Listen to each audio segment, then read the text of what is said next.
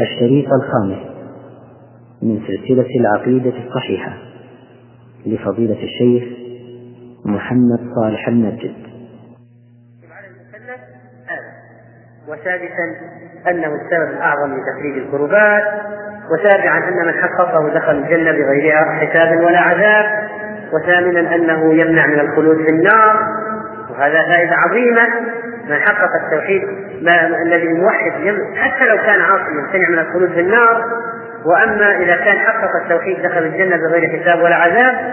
و ولذلك إذا كمل التوحيد في القلب منع من دخول النار بالكليه. وتاسعا أن جميع جميع الأعمال متوقفة في القبول على التوحيد، وعاشرا أن الشارع اشتاط له أعظم الشيطه في الأقوال والأفعال والنيات وجعل الوسائل إليه ممنوعة. ولماذا حرم الشارع الحلف بغير الله؟ وليش حرم الرياء؟ ولماذا حرم الطيرة؟ ولماذا حرم بناء المساجد على القبور والصلاة في المقابر؟ سد طرق الشرك والسجود لغير الله، سجود حتى سجود التحية كان في شرع يوسف مسموح، في شرعنا ممنوع، وهذه الشريعة أكمل الشرائع. سدت الطرق الموصلة إلى الشرك. وقد جاء القرآن بتحقيق توحيد الألوهية بأساليب كثيرة فمن ذلك الاستدلال بالمقدمات عليه ومن أمثلتها توحيد الربوبية؟ توحيد الربوبية من المقدمات الضرورية المتفق عليها وتؤدي إلى توحيد الألوهية أفمن يخلق كما لا يخلق؟ وقلنا لا يمكن واحد يوحد توحيد الألوهية إلا إذا كان مقر بتوحيد الربوبية. وأن الذي يحقق توحيد الربوبية يعني واحد أفرد الله بالإحياء والإماتة والرزق والبعث وال... وإنزال المطر والضر والنفع إذا أفرده بكل هذا واعتقد أنه هو المحيي المميت المبدئ الذي يبدأ الخلق ماذا يجب له؟ النقطة اللي بعدها ما هي؟ أنت أفردت الله بأنه يحيي ويميت ويرزق، إيش النقطة اللي بعدها؟ الخطوة اللي بعدها أن تعبده. وهكذا جاءت يعني الآيات التي تجد فيها من خلق أن الله أن الله سبحانه وتعالى ذكر في آيات في سورة الروم وسورة وسورة النمل. سورة الروم وسورة النمل فيها وسورة الأنعام. فيها آيات كثيرة والنحل اللي هي سورة النعم. فيها آيات كثيرة في ذكر ربوبيته ومنته على عباده. حتى يعرفوا أنه لا بد من عبادته. فقرر الله توحيد الألوهية بتوحيد الربوبيه قرره. وأعطانا مقدمات من توحيد الربوبيه توصل إلى توحيد الألوهية. ثانيا الأقيسة الاضماريه ولا حرج يعني استعمال أسماء بس علينا من المعنى حتى لو ما حفظت الاسم. فالأقيسة التي تحدث فيها إحدى المقدمات. يعني خذ مثال يوضح المقصود. إن مثل عيسى عند الله. كمثل آدم خلقه من تراب ثم قال له كن فيكون. الحق من ربك فلا تكونن من الممترين. هذه الآية فيها دليل قوي في مسألة مهمة في الرد على النصارى. ما هي المقدمة في هذه الآية؟ إن مثل عيسى عند الله كمثل آدم. خلقه من تراب ثم قال له كن فيكون. ما هي المقدمة؟ يعني المنطلق الذي ننطلق منه ونبني عليه. في الآية آية. إن مثل عيسى عند الله كمثل آدم. هو الآن فيها رد على النصارى. كيف سنرد عليهم؟ سننطلق من مقدمة ونأتي بعدها بنتيجة فما هي المقدمة؟ أن المقدمة إثبات مماثلة آدم لعيسى صح؟ إن مثل عيسى عند الله كمثل آدم. مماثلة آدم لعيسى ولكن لم يذكر أي مقدمة أخرى. لكن لو جئت إلى النتيجة إن مثل عيسى إن مثل عيسى عند الله مثل آدم خلقه من غير أب مثل آدم عند الله مثل عيسى خلقه من غير أب وأنا أنا برد على النصارى والنصارى قالوا هذا ابن الله وهذا كذا. نقول طيب لحظة عيسى ما له أب فالنصارى يقولون من أبوه؟ الله. معاذ الله. نقول آدم طيب آدم. له أب. آدم له نعم. فهو ما ذكر كل المقدمات. قال إن مثل عيسى عند الله كمثل آدم. يعني المقدمات الأخرى التي لم تذكر مثلا إن مثل عيسى عند الله كمثل آدم. خلقه من غير أب كما خلق آدم من غير أب. فلو كان عيسى ابنا لله لكان آدم ابنا لله من باب أولى. وبما أنكم لا تقولون إن آدم ابن لله إذا عيسى ما هو ابن لله. يعني هو نوع من النقاش والإقناع. نعم. فالآن خذ أي نصراني جاء هذا ناقشه أحفظ هذا الدليل. أحفظ وناقش فيه نصراني قل يا أيها النصراني ماذا تقول في عيسى يقول ابن الله؟ طيب تقول لأجل أنه ماله أب. هذا آدم ماله أب. إذا تريد تقول عيسى ابن الله لأن ماله أب هذا آدم ماله أب. قل هل تقول ابن الله؟ لا. هذا بعد ماله أم. آدم يعني أجزاء إذا كان تريد أن تقول هذا شيء يعني أولى أولى آدم لكن لا هذا ولد ولا هذا ولد وأما قياس الخلف وهو الذي يتجه يتجه يتجه فيه المتكلم. إلى إثبات المطلوب بإبطال نقيضه إثبات المطلوب بإبطال النقيض. فهو ما يذكر لك الآن يعني كيف تثبت المطلوب لكن إذا أثبت ما يذكر لك المطلوب مباشرة لكن إذا أبطل النقيض ثبت المطلوب. طريقة أخرى في الإقناع. يعني. مثلا لو كان فيهما آلهة إلا الله لفسدتا إيش الآن الشيء الممتنع؟ وجود أكثر من إله. لو كان فيهما آلهة إلا الله لفسدتا أبطل ماذا؟ النقيض الآن المطلوب هو التوحيد إنه إله واحد والنقيض ما هو؟ إنه في أكثر من إله إذا من طرق الإقناع والإثبات طيب لتوحيد الألوهية إنك إذا أبطلت إنه في أكثر من إله إذا أبطلت إنه في اثنين وثلاثة وعشرة ومية إذا أبطلته ثبت تلقائيا إيش؟ أنه أنه هو الإله واحد فهذه من الطرق التي يعني جاءت في القرآن. هم يسمونه قياس الخلق. أنت سميه ما شئت لكن مو تفهم الله كيف أبطل النقيض اللي هو وجود أكثر من إله. قال لفسدتا لو كان في أكثر من إله كل واحد يقول أنا أخرج هذا يقول أنا أسكن يقول أنا أحيي هذا يقول أنا أميت يقول أنا أنا أنزل هنا مطر أنا لا أنزل هنا مطر فإذا صار خلاص تفسد ما يمكن تستمر السماوات والأرض. تتحطم تزول. بما أنه إذا وجود أكثر من إله لا يمكن إذا ما في حل إلا أن يكون إله واحد. لو كان في أكثر من إله لتعارضت الرغبات. وسلك القرآن كذلك في تقرير توحيد الألوهية أيضا القصص وهي من الأساليب العظيمة في الإقناع والتأثير. وقد جاء في ذلك عدد من منها في القرآن الكريم مثل قصة إبراهيم عليه السلام مع أبيه واضحة جدا في إثبات توحيد الألوهية وهذا من أسلوب التشويق والجذب الأفهام قد يكون أكثر في تأثيرا في القلوب. وقد أمر الله سبحانه وتعالى أيضا بعبادته وترك ما سواه، اعبدوا الله ولا تشركوا به شيئا، وكذلك أخبر انه أرشد جميع الرسل في توحيد الألوهية كما تقدم، خلق الخلق لعبادته كما تقدم. والاستدلال على وجوب عبادته سبحانه بانفراده بصفات الكمال، فاعبده واصطبر لعبادته، هل تعلم له سمية؟ إذا كان ما له سمي ولا نظير ولا شبيه ولا أحد في مثل أسمائه وصفاته، فهل يستحق أحد أن يعبد غيره؟ إذا كان ليس له سمي فهل يستحق أن يعبد أحد غيره؟ ابدا. هذه من طرق القرآن في تقرير توحيد الألوهية. وكذلك تعجيز آلهة المشركين، قل ادعوا الذين زعمتم من دون الله من دونه فلا يملكون كشف الضر عنكم ولا تحريفا ولا تحويلا. ادعوهم فليستجيبوا لكم إن كنتم صادقين.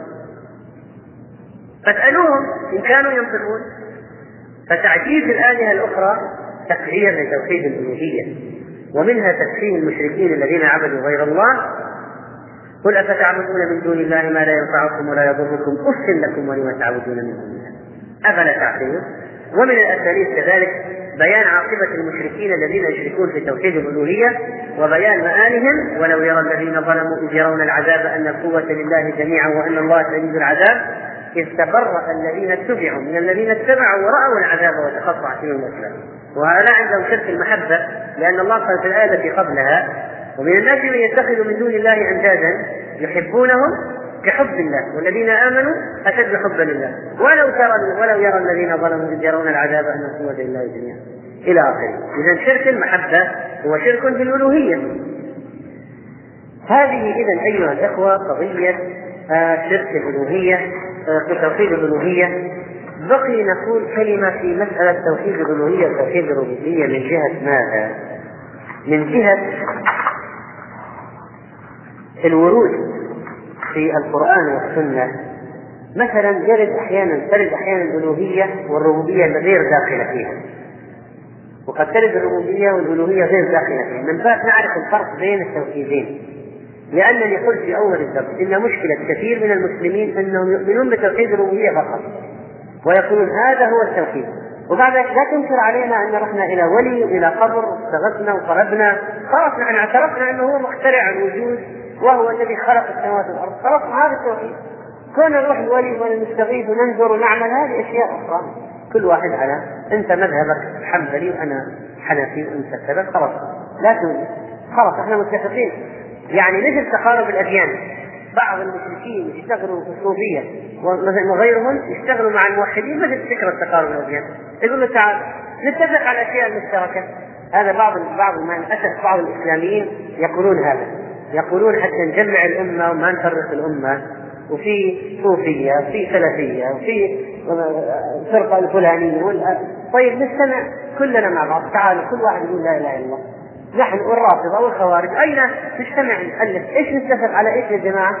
لو قلت على توحيد مثل أسماء والصفات الجهمية يخرجون والمعتزلة يخرجون والأشاعرة يخرجون يقول لك لا لا هذا أنت أنت مأجل الموضوع. طيب قضية ما نبغى أضرحة ولا قبور ولا يخرج الرافضة ويخرج الصوفية والمشركون الذين يعلمون القبور. طيب نتفق على إيش؟ يقول على توحيد الربوبية. وجدناها فعلا نفس فكرة تقارب الأديان. اليهود والنصارى والمسلمون يتفقون على إيش؟ على إبراهيم. خلصنا. من الابراهيمي اتفقنا. فبعض الإسلاميين أنا أؤكد عن نفسي هذا لأن الانحراف فيها يجي انحراف في الدعوة وانحراف في التطبيق وانحراف في الفهم. وانحراف في مصائب وجه في مصائب كثيرة. ولذلك التوحيد كله ما الله عز وجل لما أنزل التوحيد التوحيد يجب أن يطبق بجميع جوانبه ما بيجوز نجتمع على توحيد الربوبية ونختلف في توحيد الألوهية وأسماء والصفات كلام فارغ. لا يمكن قبوله إطلاقا. كيف توحد الله بنوع واحد وتشرك فيه في الأنواع الأخرى؟ هذا توحيد ما هو العلم هذا توحيد هذا أساس العمل وأساس الحياة.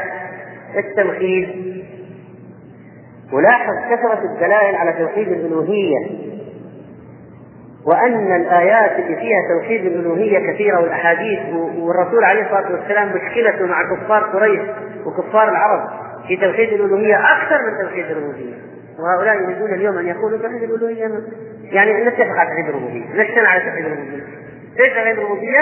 أن الله هو الذي خلق السماوات والأرض هو الذي خلق الوجود. لا مخترع إلا الله. هذا تعريف لا إله إلا الله. إلا الله عندهم. وهذه كارثة كبيرة جدا.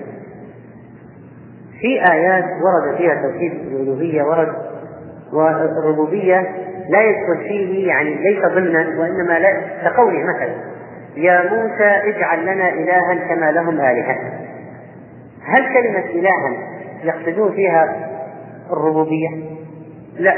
يقصدون فيها الألوهية ولا يقصدون فيها الربوبية.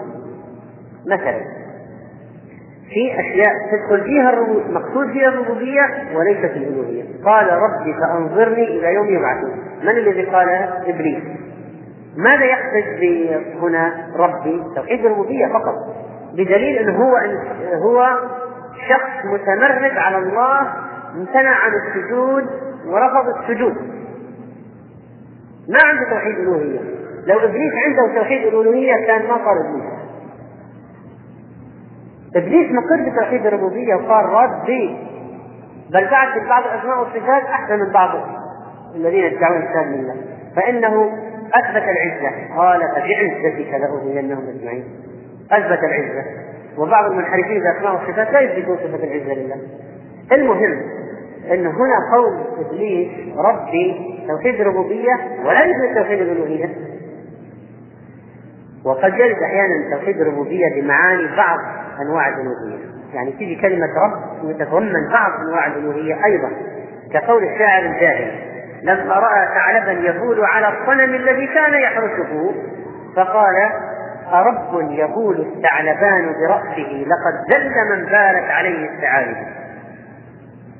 فهنا العربي هذا لما رأى يعني بول الثعلب عليه يعرف أن الصنم ليس ربا. بمعنى الخالق. لا يقصد أن الرب هنا بمعنى الخالق. بدليل بول الثعلب عليه وبدليل كون الشاعر هو الذي يقوم بحراسته وإنما أراد الشيطان أراد الشاعر الجاهلي بعض معاني الربوبية. وأحيانا يأتي مثلا في يعني اقتران بينهما إياك نعبد وإياك نستعين. كقول قال شيخ الإسلام فإن كيف فإذا كان جميع ما يحبه الله داخلا باسم العبادة. فلماذا عطف عليها غيرها كقول إياك نعبد وإياك نستعين وقول فاعبده وتوكل عليه وغير ذلك من الآيات؟ قال رحمه الله تعالى هذا الباب يكون تارة مع كون أحدهما بعض الآخر فيعطف عليه تخصيصا له بالذكر لكونه مطلوبا بالمعنى العام والمعنى الخاص وتارة يكون دلالة الاسم تتنوع بحال الانفراد والاقتران فإذا أفرد عما وإذا قرن بغيره يخصوه. ويمكن أحيانا نفهم اشتراك يعني عطف التوحيدين على بعض آه، أحيانا يشبه من في قضية اجتماع الإسلام والإيمان. وإذا اجتمعت الألوهية والربوبية في نص واحد فإن الألوهية فعل العبد والربوبية فعل الرب. قال ابن سعدي رحمه الله الربوبية وصف الرب وفعله والعبودية وصف العبيد وفعلهم فإذا اجتمع في نص واحد توحيد الربوبية توحيد الألوهية فإننا نفسر توحيد الألوهية بفعل العبد توحيد الربوبية بفعل الرب. وختاما فإن من الفروق بين توحيد الربوبية وتوحيد الألوهية ما يلي. أولا الاختلاف في الاشتقاق. فالربوبية مشتقة من اسم الله الرب والألوهية مشتقة من لفظ الإله ثانيا أن متعلق الربوبية الأمور الكونية كالخلق والرزق والإحياء والإماتة ومتعلق توحيد الألوهية هي الأوامر والنواهي على المكلفين والعباد. ثلاثة أن توحيد الربوبية قد أقر به المشركون على الأقل في الجملة لأن عندهم في توحيد الربوبية مصائب. لكن في الجملة أما توحيد الألوهية فقد رفضوه. قال الله تعالى في كتابه جعل الآلهة إلها واحدا إن هذا لشيء عجب رابعا أن توحيد الربوبية مدلوله علمي. أما توحيد الألوهية فمدلوله عملي. طبعا بأعمال الجوارح. وخامسا أن توحيد الربوبية يستلزم توحيد الألوهية. وهذا قد قد سبق ذكرناه. وسادسا أن توحيد الربوبية لا يدخل من آمن به في الإسلام. انتبهوا لو جاء واحد قال أنا نقشت نصراني قال أنا أؤمن إنه في إله واحد خلق كل هذا الكون. أنا ناقشت مدرس الكيمياء تبعنا امريكي نصراني قال إنه يؤمن إنه في إله واحد خالق الكون. هذا صار مسلم؟ كلا والله ما صار. لأن التوحيد الربوبيه الإقرار به وحده. لا يكفي في كون الشخص مسلما. وهذه كلمة مهمة جدا جدا. بسبب الدرس فيها صار خلل في تصورات كثير من الناس. في الحكم على الأشخاص ما يكفي يكون في خالق واحد ما يكفي. ما يدخل في الإسلام بهذا؟ بعكس توحيد الألوهية. إذا أقر به يدخل في الإسلام. وأصلا لا يمكن واحد يكون عنده توحيد الألوهية وما عنده توحيد الربوبية صح ولا لا؟ يعني لا يعبد إلا الله يكون في أكثر من إله؟ ما يمكن. ولذلك في الفرق شوف الفرق العظيم. لا يدخل في توحيد في الإسلام من يؤمن بالربوبيه فقط. ولكن إذا أقر وعمل بتوحيد الألوهية دخل في الإسلام. وسابعا ان توحيد الربوبية توحيد الله بأفعاله كالخلق ونحوه وتوحيد الألوهية توحيد الرب بأفعال العباد من الصلاه والزكاة وغيرها. وبذلك نكون قد أنهينا الكلام والحمد لله عن التوحيد ونوعين توحيد الربوبية وتوحيد الألوهية. ونتم إن شاء الله الكلام في التوحيد في الدرس القادم بمشيئه الله. وصلى الله وسلم على نبينا محمد. الحمد لله رب العالمين. صلى الله وسلم وبارك على نبينا محمد وعلى آله وصحبه أجمعين. وبعد.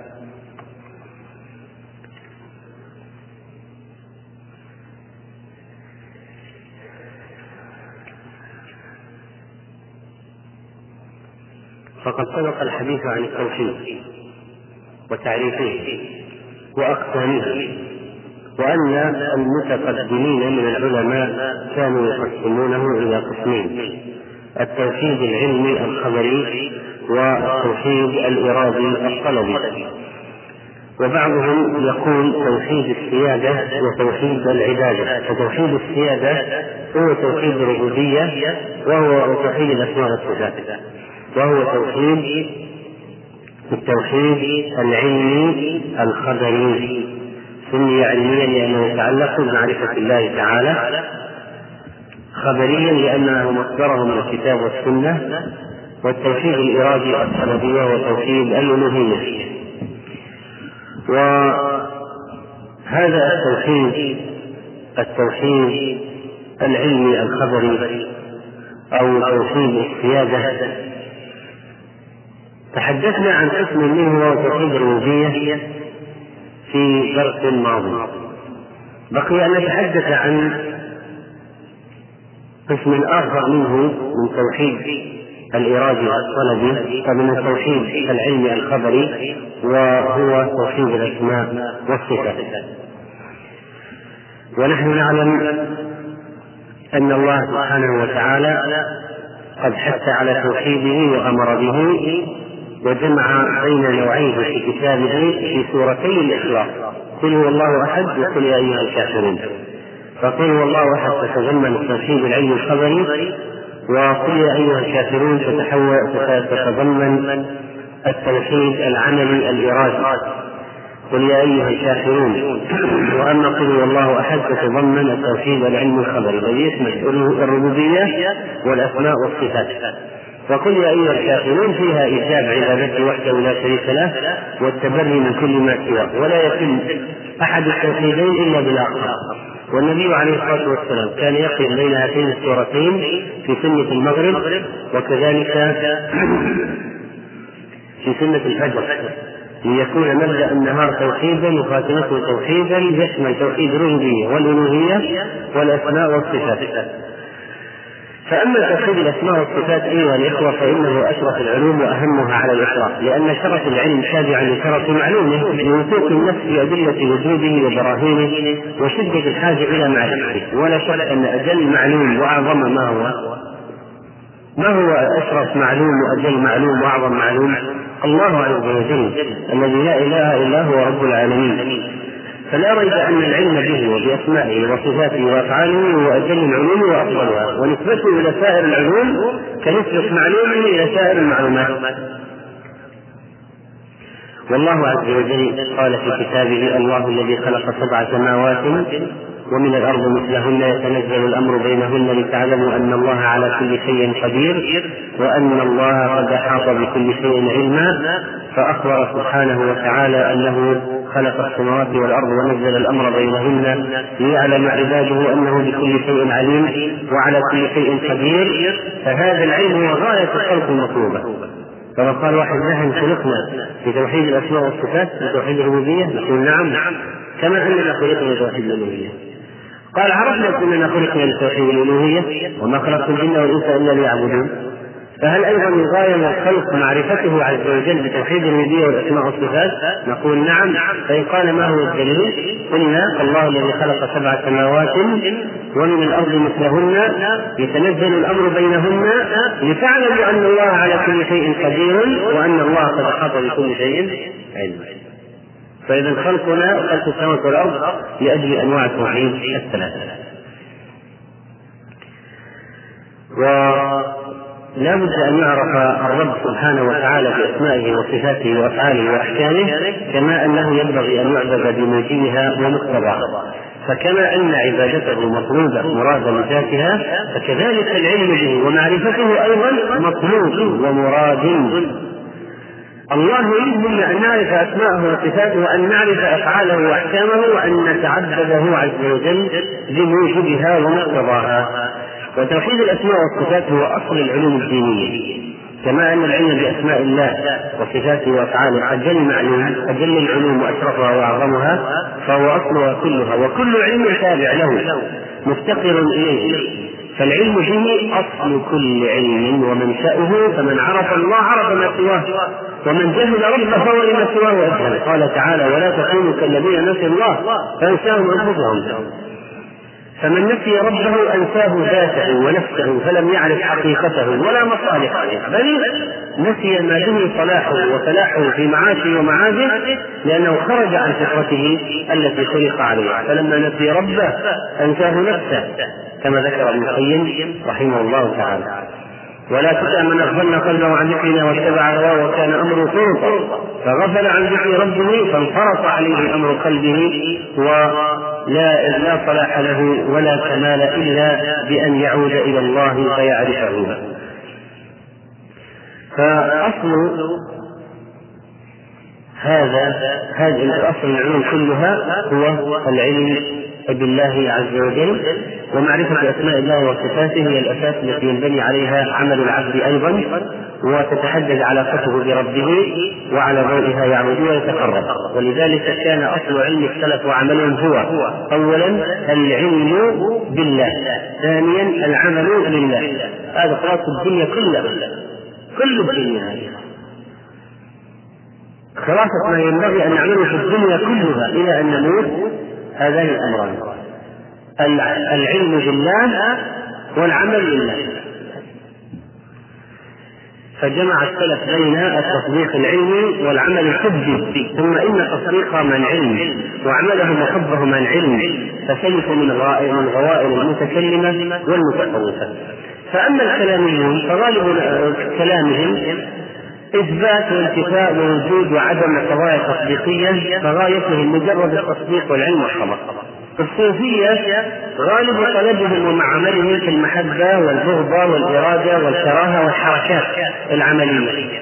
فغايتهم المحبة والانقياد والعمل والإرادة. هذه جهة الغايات، لكن وسائلهم في هذه فيها انحراف كبير.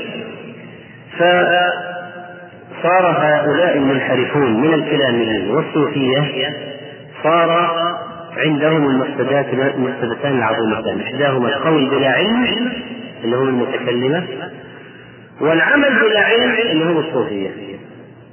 القول بلا علم هذا شغل المتكلم الكلاميين والعمل بلا علم هذا عمل هذا شغل المتصوفة. وبذلك فاتهم فاتهم القول بالعلم والعمل عن علم. أما السلف فقد حققوا كلا الأمرين من القول التصديقي المعتمد على معرفة أسماء الله وصفاته وأفعال الواردة في الكتاب والسنة والعمل الإرادي ابتغاء وجه الله باتباع الأوامر والنواهي وفق ما شرع سبحانه وتعالى. ولذلك كان كلام السلف وعملهم باطلا وظاهرا بعلم وكان كل واحد من قولهم وعملهم مقرون بالآخر فهؤلاء هم المسلمون حقا. فالسلف واتباع السلف جعلوا من توحيد الأسماء والصفات إحدى الركيزتين اللتين قام عليها منهجهم المعتمد على الكتاب والسنة. والعلم بأسماء الله وصفاته أيها الإخوة يفتح للعبد باب معرفة الله عز وجل. فإن محبة الشيء فرع عن الشعور به فعرف الخلق لله أشدهم به له حبا. وكل من عرف الله أحبه ولا سبيل للحصول على هذه المعرفة إلا من باب العلم بالأسماء والصفات. كيف ستعرف الله إلا باسمائه وصفاته؟ ولا تكون العبد قدم في معرفة الله إلا بالتعرف على أسمائه وصفاته الواردة في الكتاب والسنة. فالعلم بأسماء الله وصفاته يفتح باب المعرفة العظيم والله سبحانه وتعالى لم يبين لنا ذاته في الدنيا. ما رأينا؟ ما رأيناه. وقد قال عليه الصلاة والسلام فاعلموا أنه لم يرى أحد منكم ربه عز وجل حتى يموت رواه مسلم فإذا ما رأيناه فكيف سنعرفه؟ كيف نتعرف عليه ونحن لا نراه؟ كيف؟ ليس هناك طريق إلا العلم بالأسماء والصفات وليس هناك طريقة للعلم بالأسماء والصفات إلا من الوحي وما أوتيتم من علم إلا قليلا علم الإنسان محدود.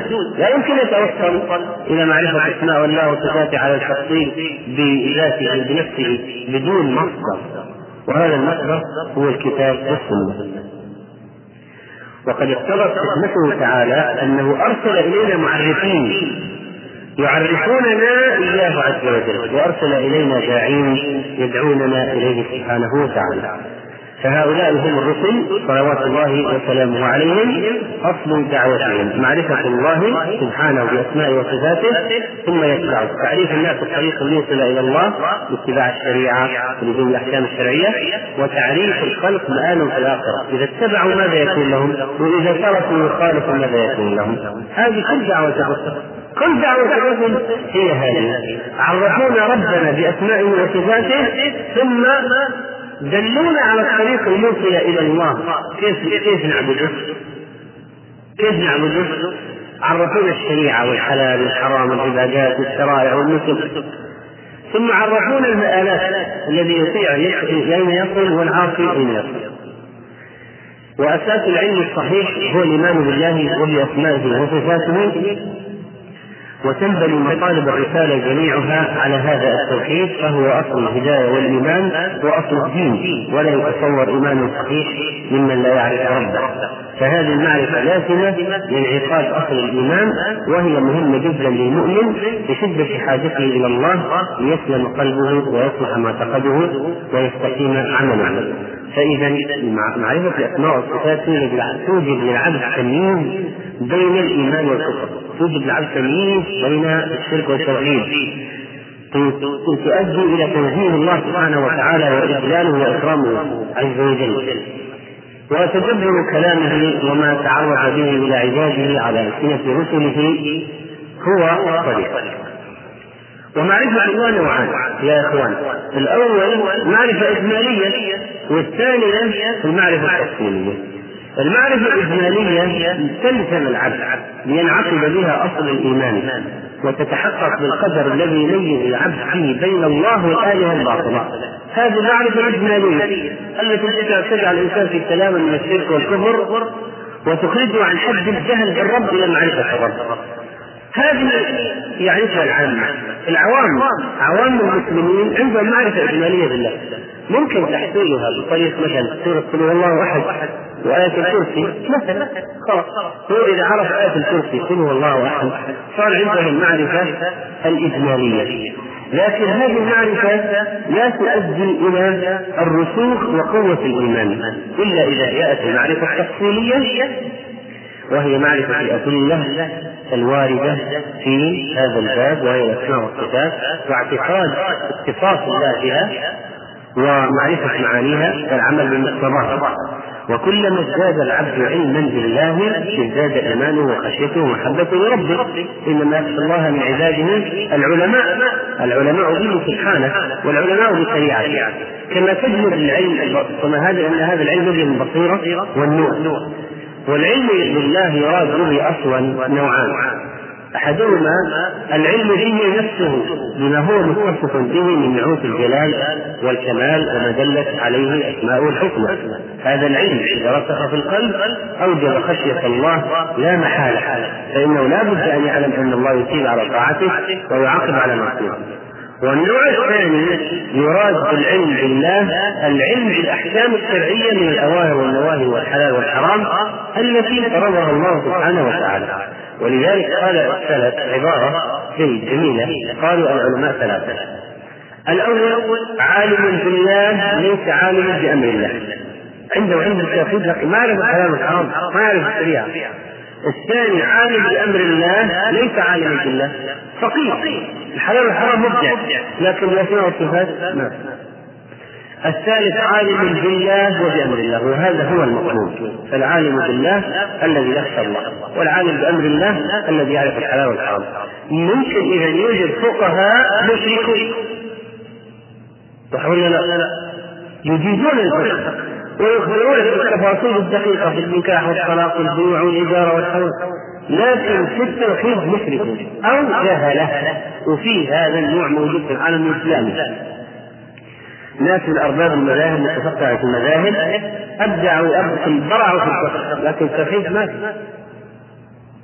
فإما جهلة وإما مشركون. ممكن فقيه يعني من جهة الفقه اللي هو العلم بالحلال والحرام ولا يستقيم الأمر أيها الإخوة إلا بهذين الأمرين. تعرف الله وتعرف شريعته.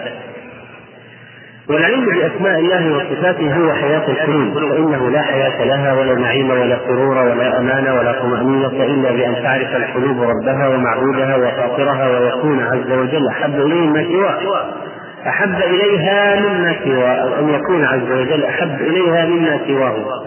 والإنسان بدون الإيمان بالله لا يمكن أن ينال معرفة ولا هداية وبدون ابتدائه إلى ربه لا يكون إلا شقيا معذبا والله عز وجل لما خلق الإنسان ركبه من روح وجسد وشاء أن يكون خلق الجسد من تراب وقال فإنا خلقناكم من تراب.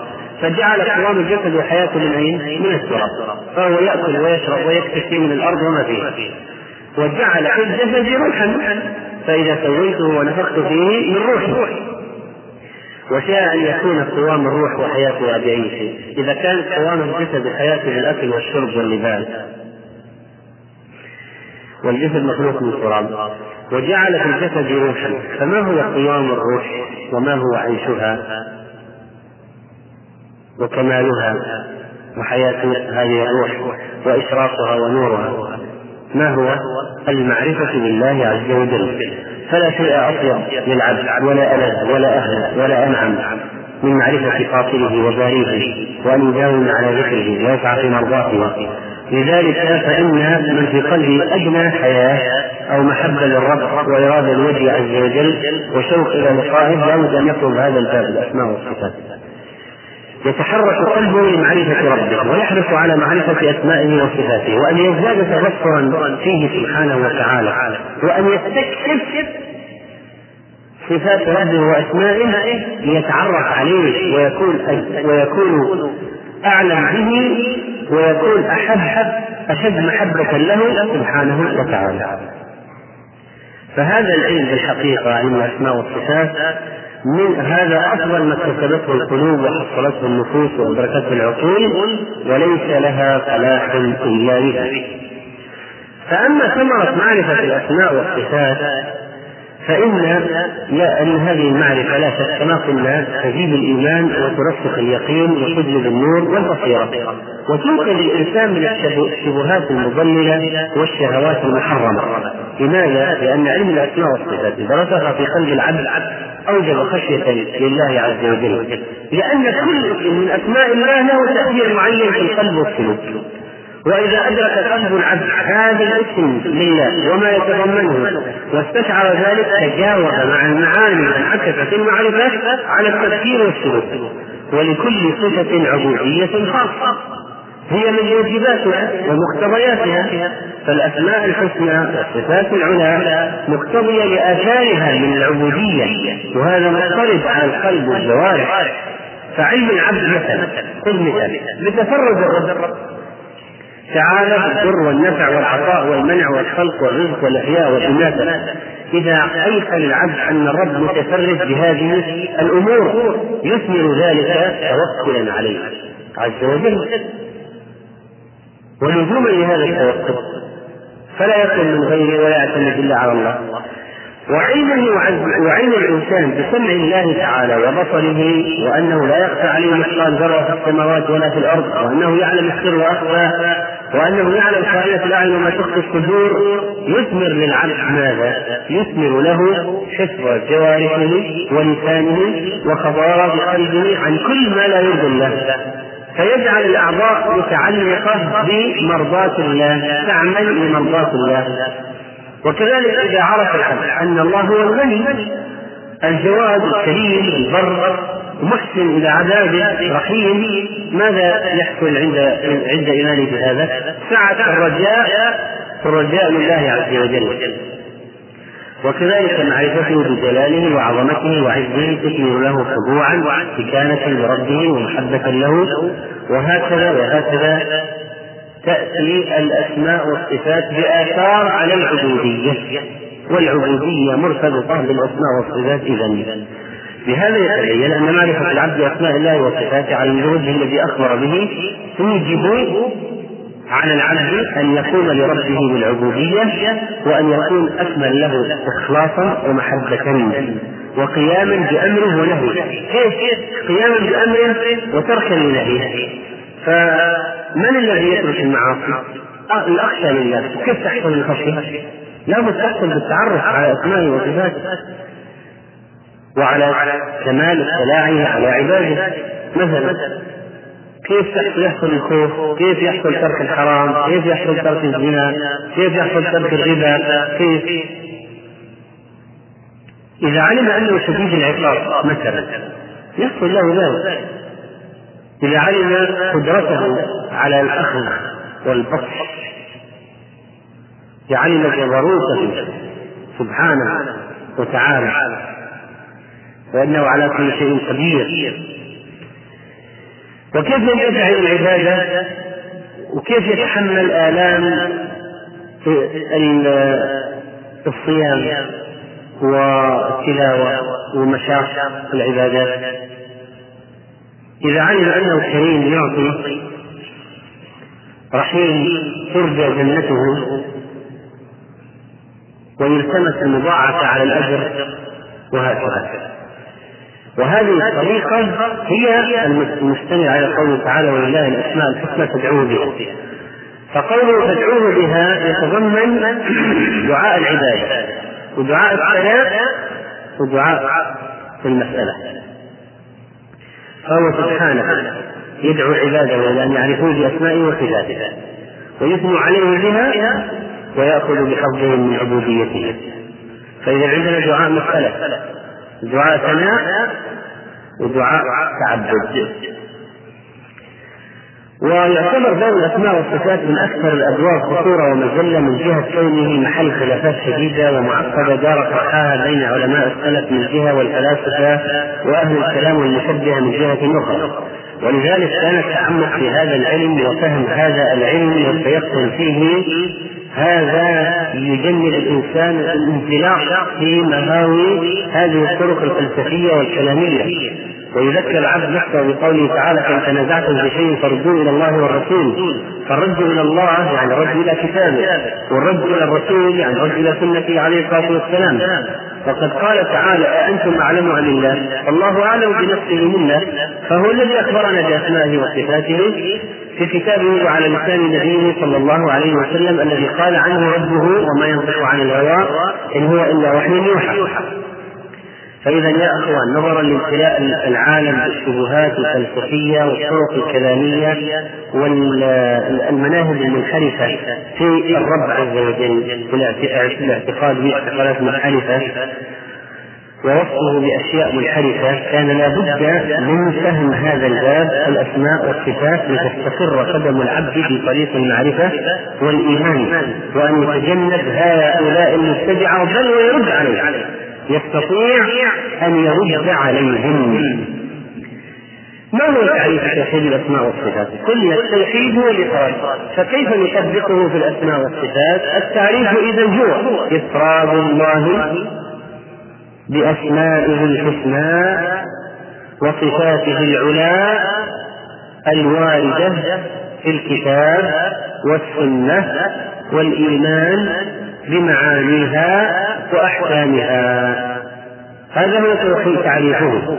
إفراد الله بأسمائه الحسنى وصفاته العلى الواردة في القرآن والسنة والإيمان بمعانيها وأحكامها. شرح التعريف. إفراد الله هو التوحيد الذي سبق ذكره بأسمائه الحسنى الاسم في اللغة اللفظ الموضوع لمعنى تعيين أو تمييز. الاسم ما دل على الذات وما قام بها من الصفات. الاسم ما فقط للذات للذات وما قام بها من الصفات. ما دل شيء يدل على ذات وما قام بها من صفات. فمن أسمائه عز وجل الله الرحمن الرحيم الغفور العزيز الخبير السميع البصير إلى آخره. الأسماء اتبع هذا تابع التعريف الحسنى هذا وصف لأسماء الله تعالى. ورد ذكره في القرآن الكريم في مواضع أربعة. ولله الأسماء الحسنى فادعوه بها. قل ادعوا الله أو ادعوا الرحمن ايما تدعو فله الاسماء الحسنى الله لا إله إلا هو له الاسماء الحسنى سوره طه هو الله الخالق البارئ المصور له الاسماء الحسنى في سوره الحشر. ما هو تصريف كلمة الحسنى؟ الحسنى على وزن فعلة تأنيث أفعل التفضيل. فحسنى تأنيث أحسن ولا تأنيث حسن؟ أحسن. أحسن. ككبرى تأثير تأنيث أكبر وصغرى تأنيث أصغر. ولهذا يخشى من يقول إنها تأنيث حسن لأن تأنيث حسن ما هو؟ حسنة. ما قال الله الأسماء الحسنة؟ قال الله الأسماء الحسنى ومن أجل ذلك لا يصح أن نقول إن أسماء الله حسنة والصواب أن نقول إن أسماء الله حسنى كما وصفها هو بذلك. ومعنى حسنى مفضلة على الحسنة يعني البالغة في الحسن غاية والمعنى العام للآية ولله الأسماء الحسنى يعني لله أحسن الأسماء وأجل الأسماء لأنها تنبئ عن أحسن المعاني وأشرفها ما هو الحكم المستفاد إذا؟ يجب الإيمان بهذا الوصف الذي أخبر الله به عن أسمائه بالاعتقاد الجازم أن أسماء الله هي أحسن الأسماء وأتمها وأكملها معنى وفي هذا الوصف أحكام أخرى ستأتي إن شاء الله. وأما قولنا في التعريف وصفاته العلى فإن الصفات جمع صفة وهي ما قام بالذات مما يميزها عن غيرها من أمور ذاتية أو معنوية أو فعلية. فصفات الله تعالى منها ذاتية ومنها معنوية ومنها فعلية وهذا تقسيم فني ليس إلا فالصفات الذاتية مثل اليدان الصفات الذاتية اليدان الوجه العينان الأصابع. الفعل معنوية العلم القدرة الحياة الإرادة. وفعلية النزول الاستواء الخلق الرزق. فهذه لله تعالى صفات. والعلا جاء هذا الوصف في القرآن الكريم في الآيات التالية. قال الله تعالى للذين لا يؤمنون بالآخرة مثل السوء ولله المثل الأعلى وهو العزيز الحكيم.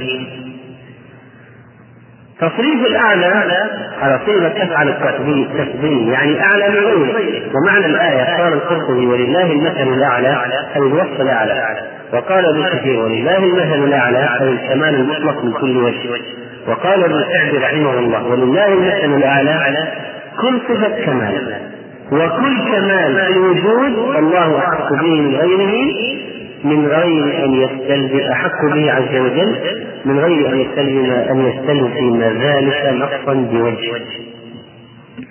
فما هو الحكم المستفاد؟ يجب الإيمان بما أخبر الله به عن نفسه وذلك بالإعتقاد الجازم أن كل ما أخبر الله في كتابه أو على لسان رسوله صلى الله عليه وسلم من الصفات هو صفات كمال، لازم تعتقد صفات كمال، لأن الواحد لو فهم أن هذه الصفة فيها نقص فيلجأ للتحريف. ليش لجأوا للتحريف؟ لماذا زادوا؟ ليش أولوا؟ لما بدأ عندهم قضية اعتقاد النقص فيها ولما لما نقول لازم تؤمن أن صفات كمال ادينا طريقه تحريف والتأويل ليه؟ لماذا؟ لأنك أنت الآن ما عندك صفات فيها ليش تاول؟ إيه ماذا تحرف؟ ما عندك دافع إلى هذا فإذا آمنت أننا صفات حسنى صفات علا قطعت أن كلها حسن انها كلها كاملة وشاملة ما فيها نقص بأي وجه من الوجوه. قطعنا طريق قطعنا طريق أي طريق لتفويل أو طريق لتأويل محرف أو تحريف بالأحرف فكل ما أخبر الله به في كتابه وعلى لسان رسوله صلى الله عليه وسلم من الصفات هي صفات كمال لا فيها بوجه من الوجوه قال ابن القيم رحمه الله المثل الأعلى يتضمن ثبوت الصفات العليا لله سبحانه ووجودها العلمي والخبر عنها وعبادة ربها. وعندما نقول في التعريف الأسماء والصفات الأسماء الحسنى والصفات العلوية في الكتاب والسنة فإننا وقافين يجب أن نكون وقافين عند ما جاء في القرآن والسنة. لا نسمي الله باي اسم ولا نصفه باي صفه إلا إذا وردت في هذين المصدرين. المصدرين فليس لنا طريق في معرفة أسماء الله وصفاته إلا طريق واحد الخبر. من وين الخبر؟ الثقة. الصحيح؟ من الكتاب والسنة. طيب فلو قال قائل لله سمع بلا اذنين ولو قال واحد لله سمع باذنين أيهما الصحيح؟ لله سمع بلا اذنين ولا لله سمع باذنين؟ ها؟ كل خطأ؟ يرجع الكتاب والسنة فلا نبدأ ذكر الأذنين فطاعة الخطأ لحكمنا بخطأ الاثنين لأنه لم الأذنين في النصوص لا نفيا ولا إثباتا إذا إثبات الجريمة ونفيها جريمة ليش؟ أن تقولوا حذرنا الله أن تقولوا على الله ما لا تعلمون. لا تثبت ولا تنفي إلا بدليل. لا تثبت ولا تنفي إلا بدليل. فالحق أن يقال لله سمع بل هو أثبت السمع لنفسه. لله سمع يليق بجلاله وعظمته كما جاء ذلك في النصوص. وهو نهانا أن نتكلم في حقه بغير علم. ولا تقف ما ليس لك به علم. إن السمع والبصر والفؤاد كل أولئك كان عنه مسؤولا. وبالتالي لا إثبات ولا نفي إلا بنص. احفظ القاعدة. لا إثبات ولا نفي إلا بنص. قال الإمام أحمد رحمه الله لا يوصف الله إلا بما وصف به نفسه. أو وصف به صلى الله وصف به رسوله صلى الله عليه وسلم. لا نتجاوز القرآن والسنة وقال ابن عبد البر ليس في الاعتقاد كله في صفات الله ليس في الاعتقاد كله في صفات الله وأسمائه إلا ما جاء موصوفا في كتاب الله أو صح عن رسول الله صلى الله عليه وسلم أو أجمعت عليه الأمة. وأضاف عبارة ترد على بعض المتبعة قال وما جاء من أخبار الآحاد يعني الصحيحة في ذلك كله أو نحوه يسلم له ولا يناظر فيه. ما في نقاش؟ نثبت. وأما قولنا في التعريف والإيمان بها والإيمان بمعانيها وأحكامها فيجب أن نؤمن بما تضمنته من المعاني وقد جاء الأمر بذلك والحث عليه كما قال الله ولله الأسماء الحسنى فادعوه بها والشاهد قوله فادعوه بها ما هو وجه الاكتشاف؟ أن الله يدعو عباده إلى أن يعرفوه بأسمائه وصفاته ويثنوا عليه بها ويأخذ بحظهم من عبوديتها وسبق قلنا أن الدعاء أقسام في عندنا دعاء مسألة كقولك يا رزاق ارزقني ارزقني هذا دعاء إيش؟ مسألة. فدعوته عز وجل باسمه الرزاق دعاء مسألة. وأما دعاء ثناء كقوله كقولك سبحان الله أو, الحمد لله ودعاء التحدث كالركوع والسجود. فإذا ركعت له وسجدت له. وقد قال عليه الصلاة والسلام طبعا أنواع الدعاء العامة. أنواع الدعاء العامة دعاء تعبد دعاء ثناء دعاء مسألة. وقد قال النبي صلى الله عليه وسلم في مسألة العمل بالأسماء والدعاء. بها إن لله تسعة وتسعين اسما. من أحصاها دخل الجنة. إن لله تسعة وتسعين اسما. مئة إلا واحد. إلا واحدا من أحصاها دخل الجنة. متفق عليه. قوله من أحصاها ما معناه؟ حفظ ألفاظها. فهي معانيها عمل بمقتضياتها وأحكامها. ثلاثة أشياء. ما يدخل واحد من يأخذ هذه الورقة المطبوعة في آخر بعض المصاحف أسماء 99 يحفظها يدخل الجنه مباشرة. هذه مسألة فيها فيها مطلوبات عظيمة. أحصاها يعني حفظ ألفاظها وعرف معانيها وعمل بمقتضياتها وأحكامها. فالعلم بأسماء الله وصفاته واعتقاد ذلك من العبادة. وإدراك القلب بمعانيها وما تضمنته من الأحكام والمقتضيات استشعاره لذلك وتجاوبه مع هذا بالعمل أمرا ونهيا ووقعا وعبادة.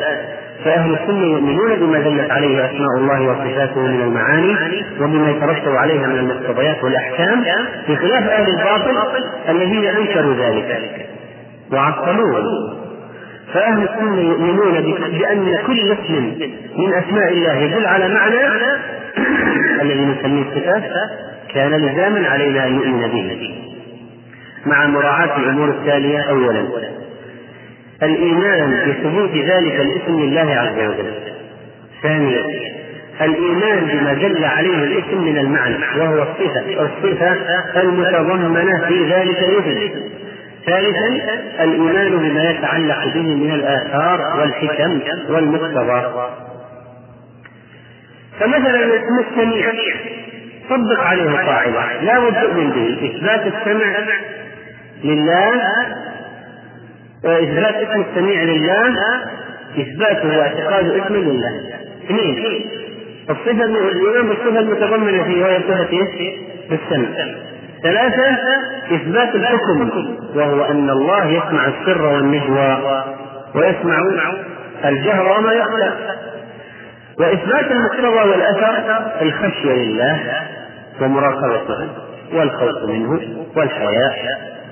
قال ابن القيم رحمه الله تعالى كل اسم من أسمائه عز وجل له تعبد مختص به علما ومعرفة وحالا. علما ومعرفة أي إن من علم أن لله مسمى بهذا الاسم وعرف ما يتضمنه من الصفة ثم اعتقد ذلك فهذه عبادة. وحالا يعني أن لكل اسم من أسماء الله مدلولا خاصا وتأثيرا معينا في القلب والسلوك. فإذا أدرك القلب معنى الاسم وما يتضمنه واستشعر به وتجاوب معه انعكس على المعرفة انعكست هذه المعرفة على السلوك والتفكير. وكذلك الشأن في كل صفات الله تعالى بخلاف المعطلة في الجريمة العظيمة التي قام بها المعطلة عطلوا الأسماء والصفات. إذا كيف الآن نؤمن بأي شيء نؤمن لا نثبت الاسم أو لا نثبت الصفة ولا نوقن بمعناها. كيف تنعكس على سلوكنا اذا كيف تنعكس على على أعمالنا وأحوالنا؟ فاذا لا بد أن نؤمن بالصفات ونراعي في ذلك الأمور. الثانية أولا إثبات تلك الصفات لله فنتجنب الإنكار والنفي. ثانيا أن لا نتعدى باسم بها الاسم الخاص الذي سماه الله به. بل يحترم الاسم كما تحترم الصفة. فلا تعطل الصفة ولا يغير اسمها. ويجعل عليها اسم آخر كما تفعل المعطلة تأتي إلى قوله مثلا السمع والبصر. أن هذه الصفات لله. إيش يسموهم؟ يسموها أعراض. لا على الوجه واليدين والقدم. هذه صفات لله يسموها أبعاد يأتون على علومه تعالى واستواء على عرشه. يسمونه تحيزا. فغير بدل ما يثبتوا الصفات لله بالعكس قالوا هذه أبعاد وأعراض هذه أبعاد وأعراض وتحيز. وبالتالي ننفيها ليه؟ لأننا ننزه الله عنها عن الأبعاد والأعراض والتحيز ونفوا الصفات. وثالثا أن لا نشبه بما للمخلوق فإن الله تعالى ليس كمثله شيء لا في ذاته ولا في صفاته ولا في أفعاله. ورابعا نقطع الطمع في إدراك كلها وكيفيتها. فالعقل قد يئس من معرفة كل الصفات وكيفيتها. فإنه لا يعلم كيف الله إلا الله. لا يعلم كيف الله إلا الله. وهذا معنى قول أهل السنة نثبتها بلا كيف، إيش يعني بلا كيف؟ يعني بلا كيف معلوم لنا، بلا كيف نعقله نحن البشر، وليس المعنى بلا كيف مطلقا، لها كيف لكن لا يعرفه إلا الله. لا يعلمه إلا الله. فإن من لا تعلم حقيقة ذاته وماهيته كيف تعرف حقيقة صفاته؟ أنت تعرف ذات الله كيف هي؟ إذا كيف تعرف صفات كيف هي؟ ثم لابد خامسا أن يحقق مقتضى وأثر هذه الصفات ولكل صفة عبوديه خاصة من موجباتها ومقتضياتها فعلم العبد تفرد الرب بالخلق والرزق والأحياء والاماته يثمر التوكل وهكذا كما سبق وعلم علم جلاله وعظمته وعزه يثمر الخضوع والاستكانة والمحبة لله سبحانه وتعالى. نأتي الآن إلى منهج أهل السنة والجماعة في الأسماء والصفات. وقد سبق أن عرفنا من هم أهل السنة والجماعة. من هم السلف والطائفة المنصورة وأهل الحديث والجماعة. معتقد أهل السنة في أسماء الله وصفاته يقوم على مين أولا يسمون الله بكل ما سمى به نفسه في كتابه أو على لسان رسوله صلى الله عليه وسلم. لا يزيدون ولا ينقصون. ولا نفي ولا اثبات إلا بنص اثنين.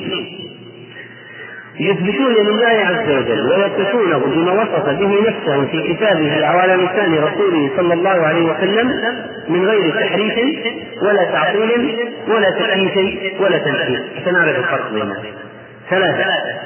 وينفون عن الله ما نفاه عن نفسه في كتابه أو على لسان رسوله صلى الله عليه وسلم مع اعتقاد أن الله موصوف بكمال ضد ذلك الأمر المنزل إذا نفى الله عن نفسه الصفة مثلا صفة النوم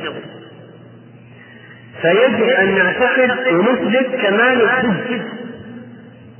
فأهل السنة سلكوا في هذا الباب. المنهج القرآني والنبوي فكل من أوصفة لله سبحانه وردت في الكتاب والسنة الصحيحة من قبيل الإثبات يثبتونه.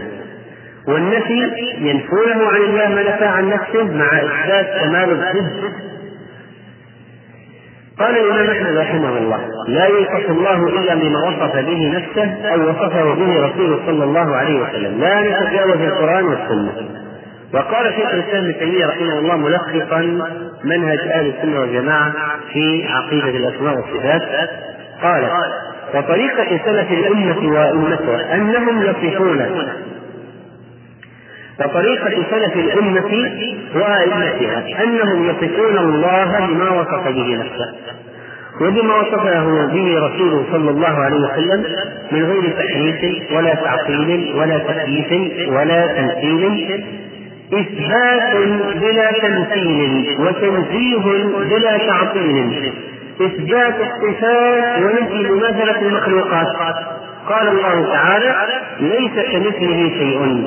فهذا رد على الممثلة وهو السميع البصير ورد على المعطلة كذلك.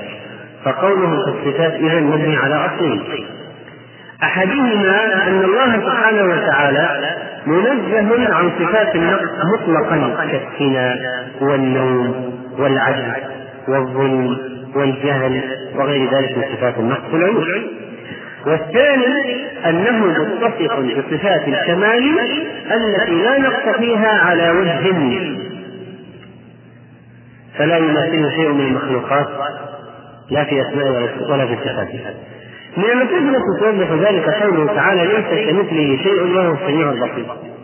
ففي مقام النفي ليس كمثله شيء وفي مقام الإثبات وهو السميع البصير. قوله تعالى وتوكل على الحي الذي لا يموت. ففي مقام الإثبات وتوكل على الحي وفي مقام النفي الذي لا يموت. وقال تعالى الله لا إله إلا هو الحي القيوم لا تأخذ سنة ولا نوم. ففي مقام الإثبات الله الحي القيوم. وفي مقام النفي لا إله إلا هو لا تأخذه سنة ولا نوم. وأما من السنة فقد جاء في مقام الإثبات قوله صلى الله عليه وسلم ينزل ربنا عز وجل حين يبقى ثلث الليل الآخر إلى سماء الدنيا. اتفق عليه. وقوله صلى الله عليه وسلم لما قضى الله عز وجل الخلق كتب في كتاب في كتاب فهو عنده فوق العرش ان رحمتي سبق غلبت غضبي متفق عليه. طيب هذه في مقام الإثبات يعني هذه احاديث تتضمن الصفات مثبتة. طيب نريد أحاديث تتضمن الصفات منفيه قال عليه الصلاة والسلام ارفعوا على أنفسكم يعني أرفقوا بأنفسكم يا أيها الناس الذين تصيحون بالأذكار. فإنكم لا تدعون أصم ولا غائبا. لا تدعون أصم ولا غائبا. فننسى أن يكون الله أصم ونسى أن يكون غائبا. وقال عليه الصلاة والسلام في حديث الدجال وإن ربكم ليس بأعور. فنسى عن الله صفة العور. وقال صلى الله عليه وسلم إن الله لا ينام ولا ينبغي له أن ينام. فنسى عن الله صفة النوم. فإذا هناك أحاديث فيها إثبات صفات وأحاديث فيها نفي صفات نقص أو عيوب. فنحن نثبت ما أثبته وننفي ما نفى وقول أهل السنة من غير تحريف ولا تعطيل ومن غير تكييف ولا تمثيل ينبغي أن نعلم أن توحيد الأسماء والصفات له ضدان. أولا التعطيل وثانيا التشبيه والتمثيل فمن نفى صفات الرب سبحانه وتعالى فقد كذب بالتوحيد لأنه عطل فكذب التوحيد.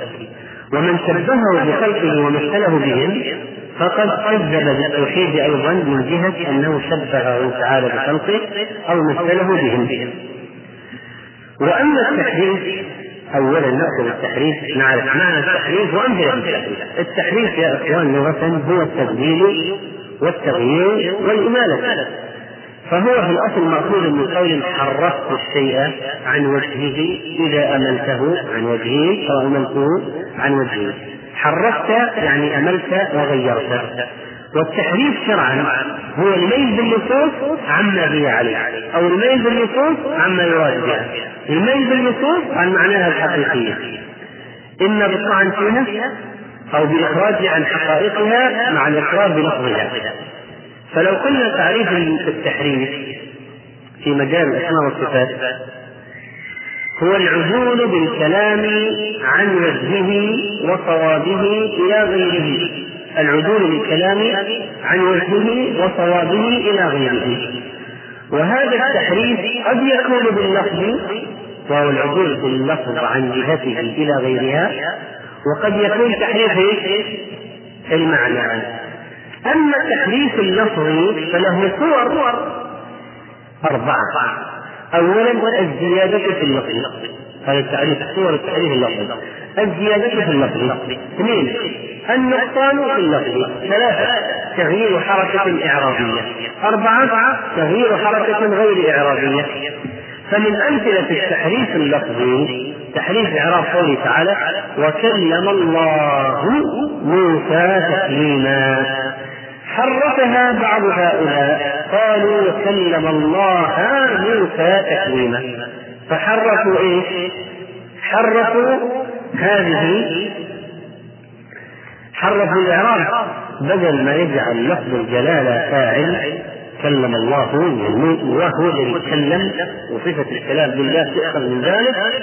قالوا كلم الله فجعله مفعولا به اللفظ لفظ الجلالة مفعولا به. منصوبا. وليش ينفي صفة الكلام عن الله. ولذلك لما حرف بعض الجهمية هذا التحريف قال له بعض أهل التوحيد فكيف تصنع بقول الله تعالى فلما جاء موسى لميقاتنا وكلمه ربه؟ يعني افرض هذه محسينات وسكتنا وغضنا البصر وتظن نفسك خرجت منها. ونفست وشفت لك صرفت. فماذا تقول في قوله عز وجل ولما جاء موسى لميقاتنا وكلمه ربه؟ وكلمه ربه. لو ما في هاء تكلم كان قال وكلم ربه لكن كما قال العلماء إن النصوص محكمة. لو أراد واحد يتلاعب ينتشر أن من رحمة الله انه جعل نصوص الأسماء والصفات محكمة. فالذي يريد أن يلعب بها ينتشر. ويطلع معنا التحريف والتحريف والتحريف وهذه آيات القرآن يفسر بعضها بعضا ويؤكد بعضها بعضا. هذا حرف في هذه وجعل الفاعل مفعولا به. لما جاء الآية الثانية طب ما عرف كيف ماذا سيفعل؟ كيف يجد مخرجا؟ وكلمه ربه؟ ما يمكن. ولما قال بعض المعطلة لبعض أئمة العربية هل يمكن أن يقرأ العرش بالرفع أن يقرأ العرش بالرفع بقوله الرحمن على العرش؟ يعني شيء مضحك. ليه يكون الاستواء صفة للعرش؟ ولا يجعل الاستواء صفة لله تعالى. يجعل الاستواء صفة للمخلوق؟ لا نسأله فيأتي بأشياء مضحكة. طيب. قلنا تحريف لفظ. طيب قد يكون بالزيادة. استوى الدولة قد يكون بالنقصان. اليهود حصة حنطة قد يكون قد يكون بأشياء ذكرنا مثال تحريف المعنى هو صرف اللفظ عن معناه الصحيح إلى غيره مع بقاء صورة اللفظ على ما هي عليه. هو العجوز بالمعنى عن وجهه وحقيقته وإعطاء اللفظ معنى لفظ آخر بقدر ما مشترك بينهما. وهذه هي هذه هي حرفة أهل التعطيل وهو المجال الذي قالوا فيه وجاله أرادوا أن يقولوا نحن نثبت الألفاظ خلاص لأن تحريف اللفظ مكشوف إن الأمة كلها تحفظ القرآن. كيف يجي واحد يجي ينقص؟ قبل يكتشفها شوف الحافظ القرآن يكتشفها طيب فما المجال الذي يمكن أن يخدعوا فيه ويلبسوا فيه؟ إثبات اللفظ.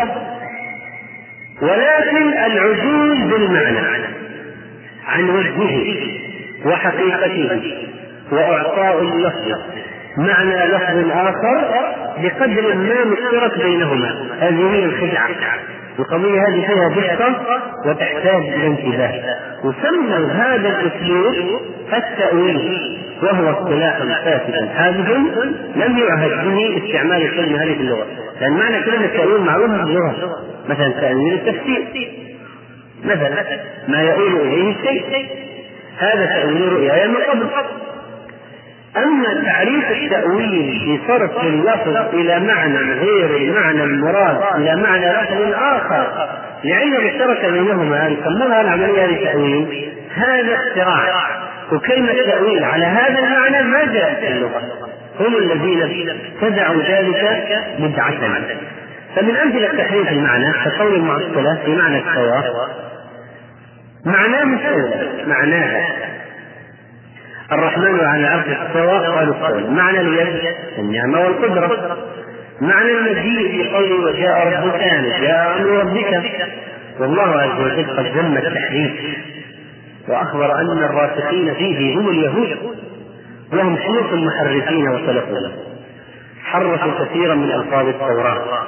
وذكر الله عيبهم وذمه في تحريف التوراة في آيات متعددة. ودرج على آثارهم الرافضة فهو فهم أشبه بهم حذو القزة القزة بالقزة وكذلك الجهمية سلكوا في تعريف النصوص مسالك إخوانهم اليهود. وأصحاب تحريف الألفاظ شر من أصحاب تحريف المعنى من وجه. وأصحاب تحريف المعنى شر من أصحاب تعريف تحريف اللفظ من وجه. فأصحاب تحريف اللفظ عدلوا باللفظ والمعنى جميعا عما هما عليه. فأفسد اللفظ والمعنى. بين هذه الجهة هم أسوأ. بينما أصحاب تعريف تحريف المعنى أفسدوا المعنى وتركوا اللفظ على حاله فهم من هذه الجهة أحسن. لكن أصحاب تحريف المعنى. لما كان فعلهم أسهل رواجا ولما كان تلبيسهم أنفق عند العوام والجهلة والإفتتان به أكثر صاروا أسوأ من هذا الوجه. ليه؟ يقولون نحن نثبت اللفظ. نحن أحسن من طيب صح. لكن أنتم طريقتكم في التلبيس على المسلمين وعلى الناس وعلى العامة وعلى الجهلة أكثر. والافتتان بكم أكثر. فأنتم أسوأ من أن بدعتكم ممكن تروج أكثر من أولئك. يعني أولئك شغلهم شغل مثل شغل الكافر المعلن. وهذول شغلهم مثل شغل المنافق. المتجسس الذي يروج أمره. والظاهر داخل أثبت اللفظ لكن في الحقيقة يحرف المعنى. فيلبس على الناس. ولذلك هم من هذه الجهة أسوأ. هذا عرفنا التحريف. أما التعطيل العطل اللغة ما هو؟ الخلو والفراغ والترك. وبئر معطلة يعني أهملها أهلها وتركوها. وأما التعطيل في جانب الله عموما في جانب الله تعطيل عموما في جانب الله إلى ثلاثة أقسام ينقسم أولا تعطيل المصنوع عن صانعه وخالقه وهو قول الدهرية والملاحدة الذين أنكروا وجود الله. أصلا ثانيا تعطيل عبادته عز وجل وهؤلاء هم المشركون الذين صرفوا العبادة لغير الله. وثالثا تعطيل الله سبحانه عن كماله المقدس بتعطيل أسمائه وصفاته وألقابه عن معانيها. فهذا الذي يقصده في مسألة الأسماء والصفات هنا. هنا فالمراد إذا جهة التعطيل هنا نفي الأسماء والصفات أو بعضها وسلبها عن الله. نفي الصفات الإلهية وإنكار قيامها بذاته عز وجل؟ وقد وقع في ذلك فئام من الناس ينقسمون إلى قسمين رئيسيين. الفلاسفة و الباطنيون. فالفلاسفة عفوا إيش قلنا القسم نوعين؟ لا القسم الأول الفلاسفة القسم الثاني أهل الكلام. المعطلة قسمان فلاسفة وأهل الكلام. الفلاسفة ينقسمون إلى أقسام. الفلسفية البحتة والفلسفية أو أهل الفلسفة الباطنية وهم رافضة وصوفية. أما أهل الكلام فهم ينقسمون إلى جهمية ومعتزلة كلابية وأشاعرة وماتريدية هؤلاء أهل الكلام. إذا التعطيل عموما في أسماء الله وصفاته دخل فيه أهل الفلسفة وأهل الكلام. أهل الفلسفة. منهم فلاسفة بحتة. ومنهم صوفية ورافضية. وأهل الكلام ينقسمون إلى هذه الأقسام الخمسة الجهمية والمعتزلة الكلابية الأشاعرة الماتريدية طبعا الكلام فيهم طويل لكن المقصود أن الفكرة العامة التي تجمع هؤلاء في منهجهم هي قضية التعطيل ولعلنا إن شاء الله إذا تكلمنا بشكل اوسع في الأسماء والصفات نورد بعضا منها صورها من تفاصيل مناهجهم المنحرفة. أما عندما نقول نثبت الأسماء والصفات من غير تكييف ولا تمثيل فما هو التكييف؟ جعل الشيء على حقيقة معينة من غير تقييد بمماثل. وأما التمثيل جعله على شيء معين مثل صفات المخلوقين. ولعل الصواب أن يقال التكييف اعم من التمثيل. طيب التمثيل لو قال يد الله كيد المخلوق مثلا هذا تمثيل. لكن التكييف شلون يعني تكييف ما هو على صفات المخلوقين. لأن لو كنت على على على صفات على صفة مخلوق كان صار تمثيل. طيب. لكن التكييف إنك تعتقد كيفية معينة غير موجودة في الكتاب والسنة ولو ما كانت لمخلوق. مثال قول قول الهشامية نسبه إلى هشام الحكم الرافضي في الله تعالى كونوا كعرض وين هذه؟ وين موجودة في القرآن والسنة؟ فقالوا كيفية معينة صح ما ما قالوا ان تشبه يد المخلوق أو طول المخلوق أو كذا. يعني ما ما ما مثلوا بمخلوق أو شبهوا بمخلوق لكن ذكروا كيفيه ما هي موجودة في كتاب السنة. فقالوا طوله كعرض سبحان الله. فبعضهم قال طوله سبعة أشبار بكبر نفسه. شفت؟ يعني هذا ناس يخافون الله. ما قدروا الله حق قدره. وما قدروا الله حق قدره. ويقولون على الله ما لا يعلمون. كيف سبع بكبر نفسه وكيف طوله كعرض وين؟ تتكلم عن الناس أما التمثيل اعتقاد أن صفاته مثل صفات المخلوقين. فهذا يعني آه، مثال على التكييف أو قضية التكييف والتمثيل. أما الفرق بين التمثيل والتشبيه فالمماثلة مساواة الشيء لغير من كل وجه والمشابهة مساواة في بعض الأوجه دون كلها. وإذا أهل السنة لما يقولون من غير تكييف يعني من غير كيف يعقله البشر. في كيف لكن لا يعقله البشر. مهم جدا جدا أن نفهم هذا. أهل السنة والجماعة لا ينفون الكيف مطلقا. ما يقول لك يد الله ما لها كيفية وجه الله ما له كيفية. لا. له كيفيه بس نحن لا نعرفها. فإذا قالوا نثبت الوجه بلا كيف واليد بلا كيف يعني بلا كيف معلوم لنا. افهم هذه لأنك تجد في بعض كلام أهل السنة وتشكل. لكن الحقيقة هذا هو مرادهم. فإذا ننفي علمنا بالكيف. لا ننفي الكيف. نفسه لا يعلم كيفية صفاته إلا هو سبحانه وتعالى. فمن المعلوم أنه لا علم بكيفية لنا بكيفية الصفات عز وجل لأن الله أخبرنا عن الصفات وما أخبرنا عن الكيفية. فتعمقنا بالكيفية قصوا لما ليس لنا به علم وقولا لما لا يمكننا الإحاطة به. ولذلك الإمام مالك كان فقيها لما قال الاستواء معلوم. والكيف مجهول والإيمان به واجب والسؤال عنه بدعة. وعندما نقول لا تمثيل فالمثيل هو النبي والنظير. والتمثيل هو الاعتقاد في صفات الخالق أنها مثل صفات المخلوق. والتشبيه ذكرنا ما هو الفرق بينه وبين التمثيل. والله عز وجل قال ليس كمثله شيء. والله عز وجل قال فلا تضربوا لله الأمثال فلا نمثله ولا نشبهه لخلقه سبحانه وتعالى. لقد وقع في التمثيل طوائف الكرامية أتباع محمد بن كرام السجستاني لهم طوائف أيضا يعددهم فوق 12 فرقة. لا أصول ستة العابدية والنونية والزريمية والإسعافية والوحدية والهيقلية طبعا البدع إذا بدأ جولة الانحراف تتسع وتتوزع وتنقسم وتواليات عددية وهندسية في البدع. والهشامية الرافضية الإمامية أصحاب هشام الحكم الرافض وتنسب أحيانا هشام بن سالم الجواليقي كلاهما من الإمامية المشبهة. هؤلاء يشبهون الله بخلقه. وبعضهم يعني يغلو في التشبيه قال اثبت كل شيء له من صفات المخلوق إلا أتوقف إلا في اللحيه والفرد تعالى الله عن قوله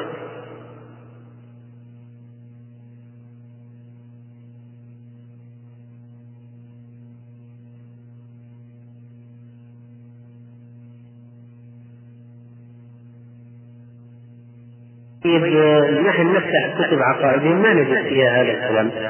فالبدع تتطور وتتغير وتتبدل فاستقرت الرافضة الإمامية في مسألة في مسألة العقيدة في الأسماء والصفات على عقيدة المعتزلة. وكذلك الجيمية وتركوا قضية التمثيل الذي كان عليه جدهم هشام بن الحكم الرافضة وكل معطل ممثل وكل ممثل معطل وهذه قاعدة مهمة كل واحد من فريق التعطيل والتمثيل يجمع بين التعطيل والتمثيل وبيان ذلك يعني واحد قال كيف يكون المعطل ممثل؟ المعطل يعطل لك المعنى تماما كيف يكون ممثل؟ فنقول متى عطل المعنى؟ لما توهم؟ المشابهة والمثلية المعطل متى عطل؟ متى قال لا أثبت له يد حقيقية لا أثبت له صفة اليد لا أثبت صفة الوجه متى عطل؟ هذا عنده اليد والوجه من الكعفة قرشت شيء ما, ما, ما له معنى هكذا طيب متى عطل؟ هو ليش عطل؟ في الأول ليش عطل؟ كيف ليش نشأت عنده الفكرة؟ لماذا لجأ إلى التعطيل؟ لأنه اعتقد التشبيه والتمثيل أن يد الله مثل يد البشر قام عطلها عطل المعنى لما اعتقد أن وجه الله مثل وجه البشر إذا كل ممثل معطل في الحقيقة. معطل في الحقيقة. فإذا يجب يجب البعد عن هذا العبث وصون أسماء الله تعالى عن التحريف. طيب هنا نتوقف في توحيد الأسماء والصفات عند هذا الموضع وسنتابع الكلام إن شاء الله وصلى الله وسلم على نبينا محمد.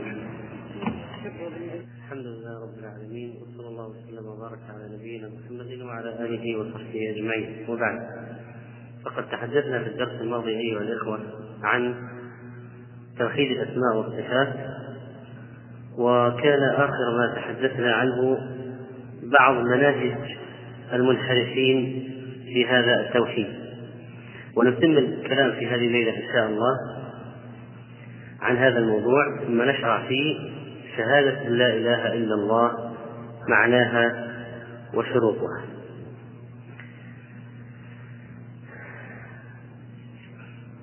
إن منهج أهل السنة والجماعة في الأسماء والصفات يقوم على ثلاث أسس رئيسية وهي أولا الإيمان بما وردت به النصوص من القرآن والسنة في أسماء الله وصفاته إثباتا ونفيا. والثاني تنزيه الله عز وجل عن أن يشبه شيء عن أن يشبهه شيء من مخلوقاته أو أن يشبه شيء من صفاته شيئا من صفات المخلوقين. والثالث هو قطع الطمع عن إدراك كيفية اتصاف الله عز وجل بتلك الصفات وهذه الأسس الثلاثة هي التي تفصل وتميز عقيدة أهل السنة والجماعة عن عقيدة أهل التعطيل من الفلاسفة والمتكلمين من جهة وعن عقيدة أهل التمثيل من الكرامية والهشامية وغيرهم من جهة أخرى. فلندخل الآن في قضية لندخل الآن في قضية توضيح هذه الأسس الثلاثة. أما الأساس الأول وهو الإيمان بما وردت به نصوص القرآن والسنة الصحيحة من أسماء الله تعالى إثباتا ونفيا فهذا لا بد فيه من مراعاة ما يلي. ألف إن طلب العلم في المطالب الإلهية إنما يكون عن طريق الكتاب والسنة وكلام سلف الأمة وهذا الأمر سبقت الإشارة إليه.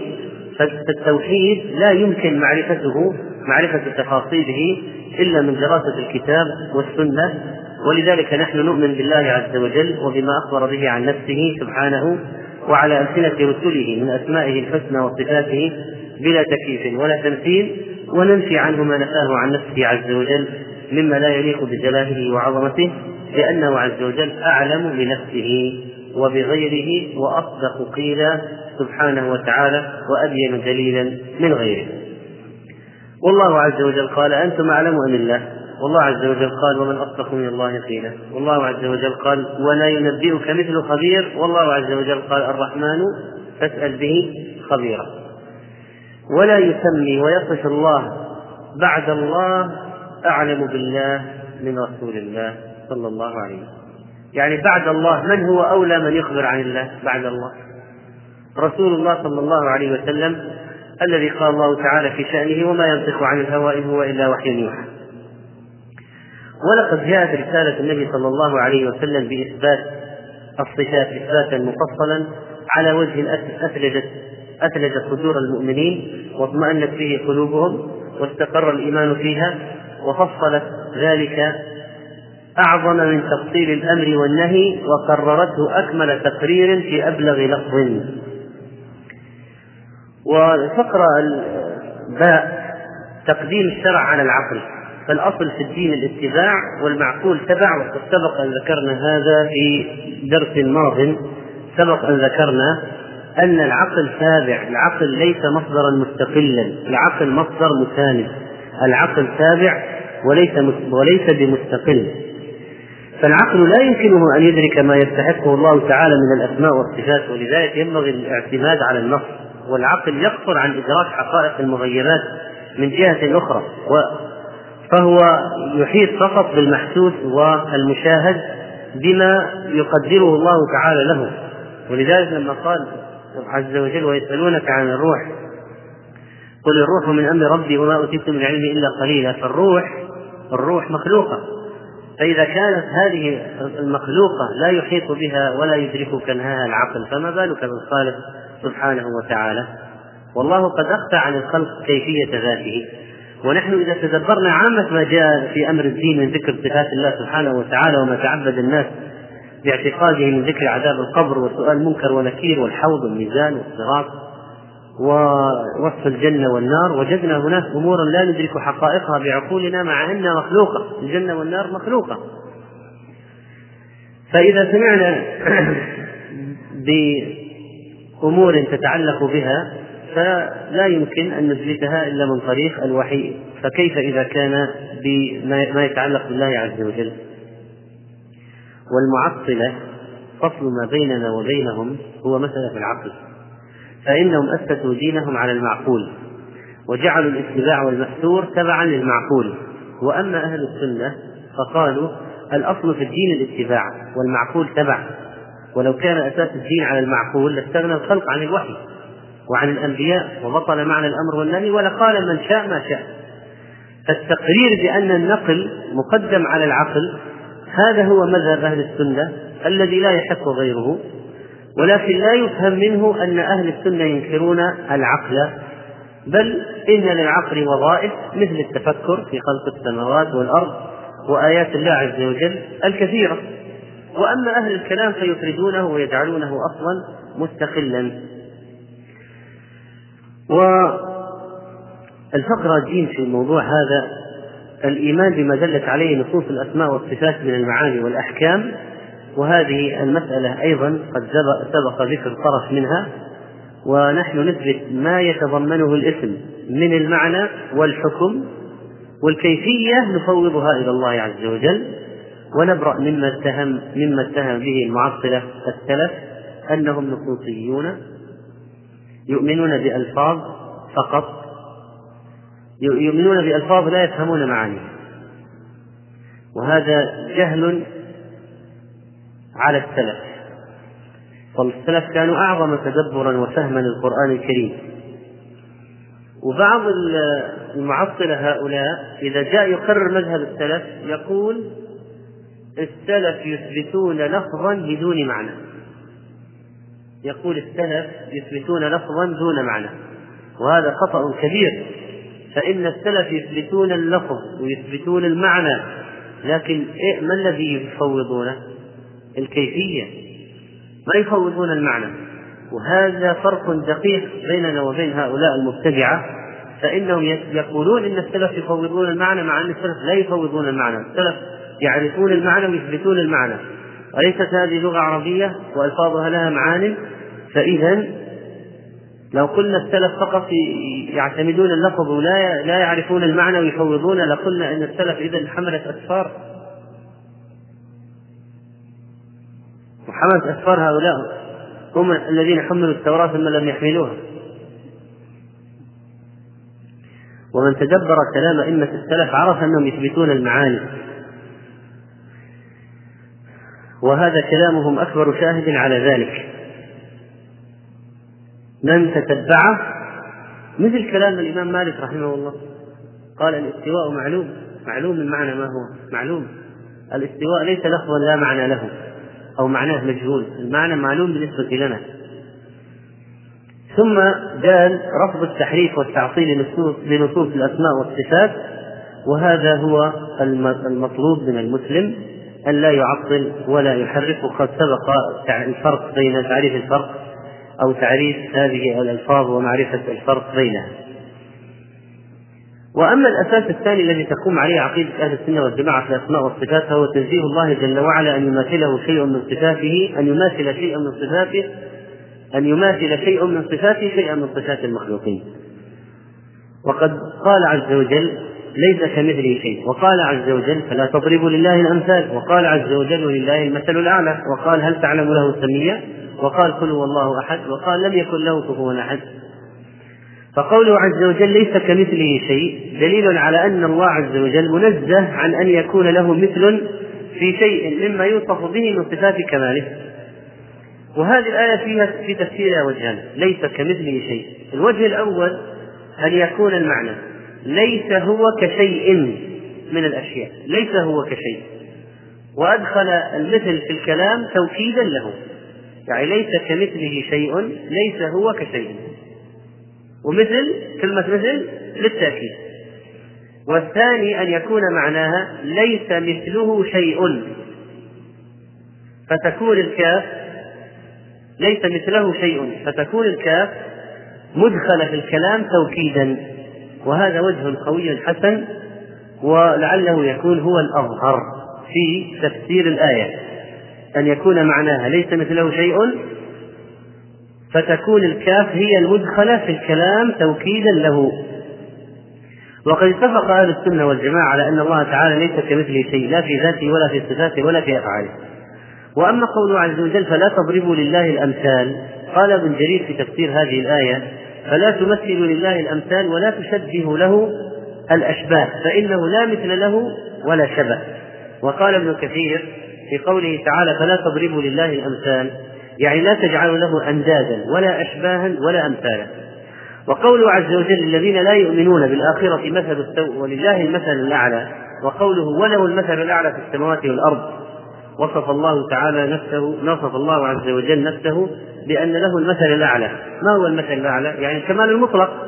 المتضمن للأمور الوجودية والمعاني الثبوتية لأن هذه الصفات كل ما كانت أكثر في الموصوف كان أعلى وأكمل. ألا ترى أن الشخص إذا كانت له صفات جميلة أو جليلة أكثر عددا كان أعلى شأنا وقدرا؟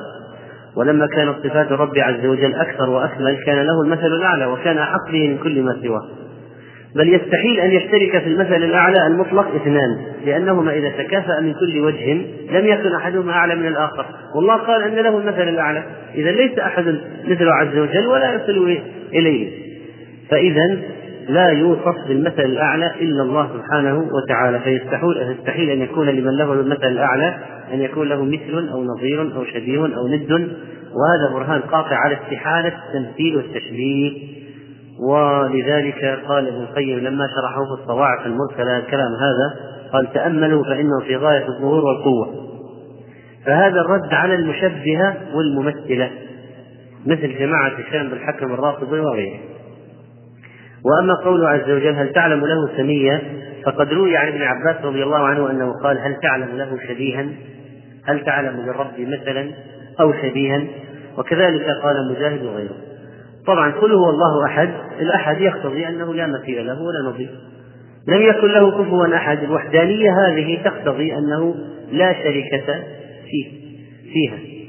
وكذلك ثانيا دلالة العقل على بطلان تشبيه صفات الخالق بصفات المخلوقين. فلو واحد قال أقنعني عقليا بدون النصوص الآن عرفناها. أقنعني بالعقل أن صفات الخالق لا يمكن تشبيهها بصفات المخلوقين. فنقول أولا هناك قاعدة عظيمة جدا ذكر الشيخ الإسلام رحمه الله في الحموية وهي القول في الذات القول في الصفات كالقول في الذات. طبعا القول القاعدة الثانية القول في الصفات كالقول في البعض الآخر. وألزم شيخ الإسلام رحمه الله بهاتين القاعدتين أهل الكلام إلزاما عظيما وأفحمهم إفحاما بالغا. ولذلك من حفظ هاتين القاعدتين سهل عليه أن يرد على أهل الكلام. الكلام في الصفات كالكلام في الذات والكلام في الصفات في بعض الصفات كالكلام في البعض الآخر. القول في الصفات كالقول في الذات والقول في بعض الصفات كالقول في بعض البعض الآخر. لماذا؟ لأن بعض أهل الكلام يثبتون ذات فقط ولا يثبتون صفات ويقولون إثبات الصفات في تجسيم أو تكليف أو إلى آخره. فإذا قلت الذات موجودة ولا لا؟ إذا قالوا موجودة نقول لهم والمخلوقات موجودة ولا لا؟ إذا قالوا موجودة نقول شبهتم. على قاعدتكم شبهتم. فإذا قالوا ذاته ليست كذات غيره قلنا وصفاته ليست كصفات غيره. انتهينا. وأما إذا قالوا نحن نثبت صفات بعض الصفات. صفات أخرى ما نثبتها لماذا؟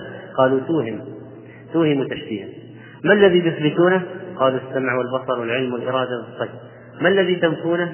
قالوا اليد والحب والبغض والقدم والوجه إلى آخره نقول والسمع والبصر لماذا أثبتموه؟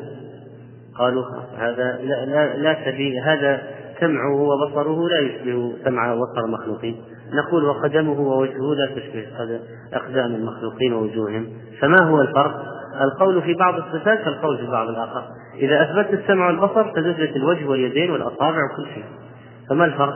تثبت الإرادة أثبت الحب وأثبت البغض وأثبت الغضب ليش؟ تثبت الإرادة ولا تثبت هذه؟ أليست الإرادة صفة معنوية على زعمك؟ والسمع والبصر من صفات الذات فأثبت شيء ذاتي وأثبت شيء معنوي أثبت كل الأشياء المعنوية إذا والقول في الصفات كالقول في الذات فإن الله ليس كمثله شيء لا في ذاته ولا في صفاته ولا في أفعاله. فإن كان فإذا كان له ذات حقيقة لا تماثل الذوات ذات حقيقية لا تماثل الذوات. فالذات متصفة بصفات بصفات حقيقة لا تماثل صفات سائر الذوات. وقد علم بالضرورة وعند جميع العقلاء أن بين الخالق والمخلوق تباينا في الذات. وهذا يستلزم أن يكون بينهما تباين في الصفات. تباين في الصفات لأن الصفة كل موصوف تليق به. فقوة البعير غير قوة النملة. فإذا ظهر التباين بين المخلوقات مع اشتراكهما في الإمكان والحدود. فظهور التباين بينهما وبين الخالق أجلى وأقوى. إذا كان البعير والنملة مع أنهما مخلوقان حادثان صفاتهما كل واحد صفاته تناسب ذاته. تختلف عن صفات الآخر. إذا الخالق الذي هو ليس بمحدث ولا مخلوق عز وجل. صفاته أولى أن لا تشابه صفات المخلوقين. طبعا الواحد قال هذه قضية بديهية لماذا نناقش فيها؟ نناقش فيها لإلزام أولئك القوم الذين يقولون إذا أثبتنا الصفات شبهناه بالخلق. نقول ها أنتم تثبتون للمخلوقات صفات لا تشابه صفات المخلوقات الأخرى وكلها حادثة. أفعجزتم أن تثبتوا لله صفات؟ لا تشابه صفات المخلوقين الحادثين.